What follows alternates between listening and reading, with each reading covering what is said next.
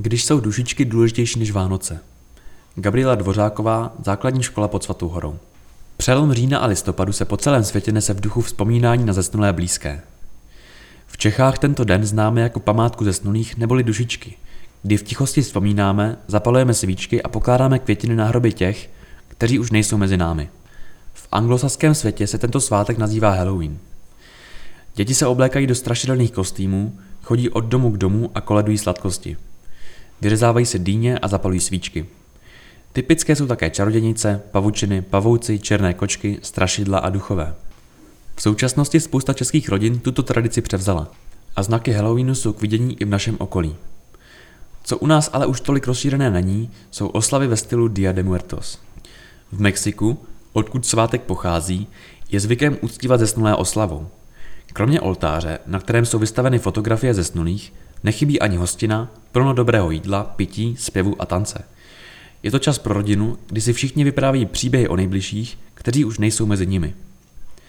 Mexičané věří, že díky vyprávění příběhů a vzpomínání si naše blízké zesnulé připomínáme a stále je udržíme v naší paměti a v našem srdci. Zároveň věří, že se v tento den mrtví opravdu vracejí na zem, aby si prohlédli své živé potomky a jiné příbuzné. A proto jsme ani my letos nezaháleli a vrhli jsme se společně s našimi španělštináři do velkolepých oslav. Španělsky mluvící svět je jedna velká party a proto i oslavy na počest zemřelých probíhají ve velkém stylu. Převážně v Mexiku lidé vzpomínají několika denní oslavou. Dia de los Muertos je svátek plný barev, kostlivců, cukrových chlebek, calaveritas, květin, hudby, průvodů, tance a dobré nálady. Mexičané netruchlí, naopak hodují, pijí a tančí. Pro zesnulé členy rodiny staví velké oltáře, doplněné svíčkami, květy, fotografiemi a oblíbenými věcmi či jídlem zesnulého a své obličeje zdobí malbou v podobě elegantních lebek. Calavera Katrina. Svátek přijímá smrt jako součást života a první a druhý listopad jsou považovány za šťastné dny s hledání mezi živými a mrtvými. I z tohoto důvodu je na oslavě Dia de los Muertos kladen velký důraz a předchází jim několika týdenní přípravy. I my jsme se pilně připravovali. Někteří vytvářeli tradiční afrikány z papíru. Jiní se pustili do výroby pestrobarevných calaveritas, lebek, a přímo na oslavu mnoho z nás dodrželo tradici a na svých obličejích vytvořili elegantní lepkouny. Dne 3. listopadu se jazyková učebna proměnila v mexické cementerio, hřbitov, a ožila tradiční mexickou výzdobou. V rámci hodin španělského jazyka nám byl představen nejenom pestrobarevný mexický oltář se všemi tradičními náležitostmi, ale i zesnulé slavné osobnosti hispanofonního světa. U každé z nich jsme museli splnit úkol, který nás mohl posunout k vytoužené jedničce ze španělského jazyka a sladké odměně. Seznámili jsme se například s významnou mexickou malířkou Fridou Kahlo, kolumbijským spisovatelem Gabrielem Garciou Marquezem, španělským architektem Antonio Gaudim nebo argentinským fotbalistou Diego Maradonou.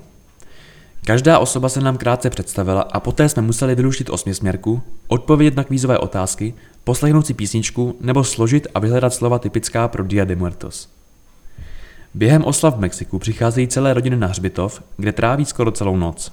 Všichni jedí, pijí, zpívají a věří, že se s nebožtíky viděli a popovídali si s nimi. Podle tradice zdobí oltář všemi čtyřmi elementy života. Vzduch je symbolizován skrze papel picado, prořezávaný papír, ze kterého je vytvořena girlanda, oheň skrze plápolající svíčky, zemi symbolizují pokrmy a vodu sklenice s vodou, které mají podle legendy uhasit žízeň mrtvého. A abychom uhasili žízeň nejenom mrtvých, ale i tu naši, rozhodli jsme se tento piknik živých s mrtvými realizovat i ve třídě. V průběhu plnění úkolů s našimi slavnými osobnostmi jsme proto mohli hodovat, tančit anebo poslouchat a zpívat španělské písničky. Učili jsme se nejen nová slovíčka, ale i pohled na smrt jako takovou. Naši španělštináři, začátečníci, zároveň zjistili, jak je pro výuku cizích jazyků důležitá nejenom znalost našeho mateřského jazyka, ale i všech ostatních, například angličtiny.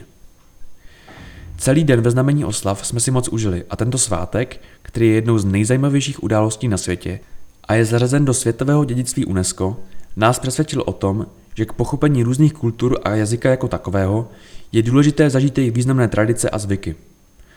A ani není nutné kvůli tomu letět přes půlku světa. Naladit se na ně můžeme skrze filmy, knihy, vyprávění přátel nebo také skrze netradiční výuku cizího jazyka ve škole.